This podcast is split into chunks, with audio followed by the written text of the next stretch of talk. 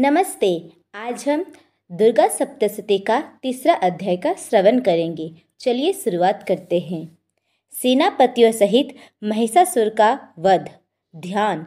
जगदम्बा के श्री अंगों की कांति उदय काल के सहस्त्र सूर्यों के समान हैं। वे लाल रंग की रेशमी साड़ी पहने हुए हैं। उनके गले में मुंडमाला शोभा पा रही है। दोनों स्तनों पर रक्त चंदन का लेप लगा है। वे अपने कर कमलों में जप मालिका, विद्या और अभय तथा वर नामक मुद्राएँ धारण किए हुए हैं। तीन नेत्रों से सुशोभित मुखार विंद की बड़ी शोभा हो रही है। उनके मस्तक पर चंद्रमा के साथ ही रत्न में मुकुट बंधा है तथा वे कमल के आसन पर विराजमान है। ऐसे देवी को मैं भक्ति पूर्वक प्रणाम करती हूँ। ऋषि कहते हैं, दैत्यों की सेना को इस प्रकार तहस नहस होते देख महादैत्य सेनापति चिक्षुर क्रोध में भरकर अंबिका देवी से युद्ध करने के लिए आगे बढ़ा। वह असुर रणभूमि में देवी के ऊपर इस इस प्रकार वानों की वर्षा करने लगा। जैसे बादल मेरु गिरी के सिख पर शिखर पर पानी की धार बरसा रहा हो, तब देवी ने अपने बाणों से उसके बाण समूह को अनायास ही काट कर उसके घोड़ों और सारथियों को भी मार डाला। साथ ही उसके धनुष तथा अत्यंत ऊँची ध्वजा को भी तत्काल काट गिराया। धनुष कट जाने पर उसके अंगों को अपने बाणों से बिंद डाला। धनुष, रथ, घोड़े और सारथी के नष्ट हो जाने पर वह असुर ढाल और तलवार लेकर देवी की ओर दौड़ा। उसने तीखी धार वाली तलवार से सिंह के मस्तक पर चोट करके देवी की भी बाई भुजा में बड़े वेग से प्रहार किया। राजन, देवी की बाह पर पहुँचते ही वह तलवार टूट गई। फिर तो क्रोध से लाल आँखें करके उस राक्षस ने सूल हाथ में लिया और उसे उस महादैत्य ने भगवती भद्रकाली के ऊपर चलाया। वह सूल आकाश से गिरते हुए सूर्यमंडल की भांति अपने तेज से प्रज्वलित हो उठा। उस सूल को अपनी ओर आते देख देवी ने भी सूल का प्रहार किया। उससे राक्षस के सूल के सैकड़ों सैकड़ों टुकड़े हो गए। साथ ही महादैत्य चिक्षुर जी की भी धजिया उड़ गई। वह प्राणों से हाथ धो बैठा। महिषासुर के सेनापति उस महापराक्रमी चिक्षुर के मारे जाने पर देवताओं को पीड़ा देने वाला चामर हाथी पर चढ़कर आया। उसने भी देवी के ऊपर शक्ति का प्रहार किया, किंतु जगदम्बा ने उसे अपने हुंकार से ही आहत एवं निष्प्रभ करके तत्काल पृथ्वी पर गिरा दिया। शक्ति टूट कर गिरी हुई देख चामर को बड़ा क्रोध हुआ।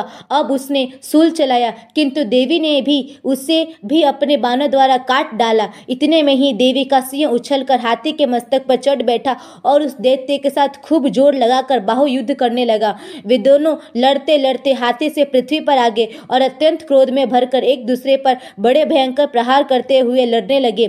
तदनंतर सिंह बड़े वेग से आकाश की ओर उछला और उधर से गिरते समय उसने पंचों की मार से चामर का सिर धड़ से अलग कर दिया। इसी प्रकार उदग्र भी शिला और वृक्ष आदि की मार खाकर रणभूमि में भी देवी के हाथ से मारा गया तथा कराल भी दांतों मुक्कों और थप्पड़ों की चोट से धराशायी हो गया। क्रोध में भरी हुई देवी ने गदा की चोट से उद्धत का कचुमर निकाल निकाल डाला। भिंदीपाल से वास कल को तथा बानों से ताम्र और अंध को, को मौत की घाट उतार दिया। तीन नेत्रों वाली परमेश्वरी ने त्रिशूल से, उग्र से और उग्र वीर तथा महाहनु नामक दैत्य को मार डाला। तलवार की चोट से विडाल के मस्तक को धर से काट गिराया। दुर्धर और दुर्मुख, इन दोनों को भी अपने बानों से यमलोक भेज दिया। इस प्रकार अपनी सेना का संहार होता देख महिषासुर ने भैंसे का रूप धारण करके देवी के गणों को त्रास देना आरंभ किया। किन्हीं को थुन थुन से मारकर, किन्हीं के ऊपर खुड़ों का प्रहार करके, किन्हीं किन्हीं को पूछ से चोट पहुंचाकर, कुछ को सिंह से विदन्न करके, कुछ गनों को वेग से, किन्हीं को सिंहनाद से, कुछ को चक्कर देकर और कितने को निश्वास वायु के झोंके से धराशाही कर दिया। इस प्रकार गनों की सेना को गिराकर वह असुर महादेवी के सिंह को मारने के लिए झपटा। इससे जगदम्बा को बड़ा क्रोध हुआ। उधर महापराक्रमी महिषासुर भी क्रोध में भरकर धरती को खुरों से खोदने लगा। तथा अपने सिंगों से ऊँचे ऊँचे पर्वतों को उठाकर फेंकने और गजने लगा। उसके वेग से चक्कर देने के कारण पृथ्वी क्षुब्ध होकर फटने लगी। उसकी पूछ से टकराकर समुद्र सब ओरों से धरती को डुबोने लगा।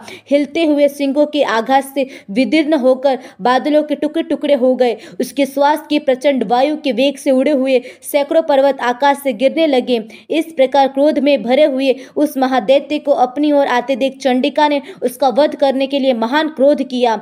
उन्होंने पास फेंक कर उस महान असुर को बाँध लिया। उस महासंग्राम में बंध जाने पर उसने भैंसे का रूप त्याग दिया और तत्काल सिंह के रूप में वह प्रकट हो गया। उस अवस्था में जगदम्बा जो ही उसका मस्तक काटने के लिए उद्यत हुई, त्यों ही वह खरकधारी पुरुष के रूप में दिखाई देने लगा। तब देवी ने तुरंत ही बानों की वर्षा करके ढाल और तलवार के साथ उस पुरुष के, उस पुरुष को भी बिंद डाला। इतने में ही वह महान गजराज के रूप में परिणत हो गया तथा अपनी सुंड से देवी के विशाल सिंह को खींचने और गजने लगा।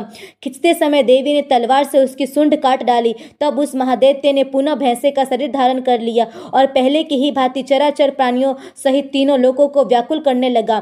तब क्रोध में भरी हुई जन जगन माता चंडिका बारंबार उत्तम मधु का पान करने वाले और लाल आँखें करके हंसने लगी। उधर वह बल और पराक्रम में, पराक्रम के मद से उन्मत्त हुआ राक्षस गरजने लगा और अपने सिंगों से चंडी के ऊपर पर्वतों को फेंकने लगा। उस समय देवी अपने बाणों के समूहों से उसके फेंके हुए पर्वतों को चूर्ण करती हुई बोली। बोलते समय उनका मुँह मधु के मद से लाल हो रहा था और वाणी लड़खड़ा रही थी। देवी ने कहा ओ मुड मैं जब तक मधु पीती हूँ, तब तक तू क्षण भर के लिए खूब गरज ले। मेरे हाथ से यही तेरी मृत्यु हो जाने पर अब शीघ्र ही देवता भी गर्जना करेंगे। ऋषि कहते हैं, यो कहकर देवी उछली और उस महादैत्य के ऊपर चढ़ गई। फिर अपने पैर से उसे दबाकर उन्होंने सूल से उसके कंठ में आघात किया। उनके पैर से दवा होने पर भी महसासुर अपने मुख से दूसरे रूप में बाहर होने लगा। अभी आधे शरीर से ही वह बाहर निकलने पाया था कि देवी ने अपने प्रभाव से उसे रोक दिया। आधा निकला होने पर भी वह महादैत्य से देवी से युद्ध करने लगा। तब देवी ने बहुत तर बहुत बड़ी तलवार से उसका मस्तक काट गिराया। फिर तो हाहाकार करती हुई दैत्यों की सारी सेना भाग गई तथा संपूर्ण देवता अत्यंत प्रसन्न हो गए। देवताओं ने दिव्य महर्षियों के साथ दुर्गा देवी का स्तवन किया। गंधर्वराज गाने लगे तथा अप्सराएँ नृत्य करने लगी। इस प्रकार श्री मा श्री मार्केंडीय पुराणों में सार्वनिक मनवंतर की कथा के अंतर्गत देवी महात्म्य ने महिषासुर वध नामक तीसरा अध्याय पूरा हुआ।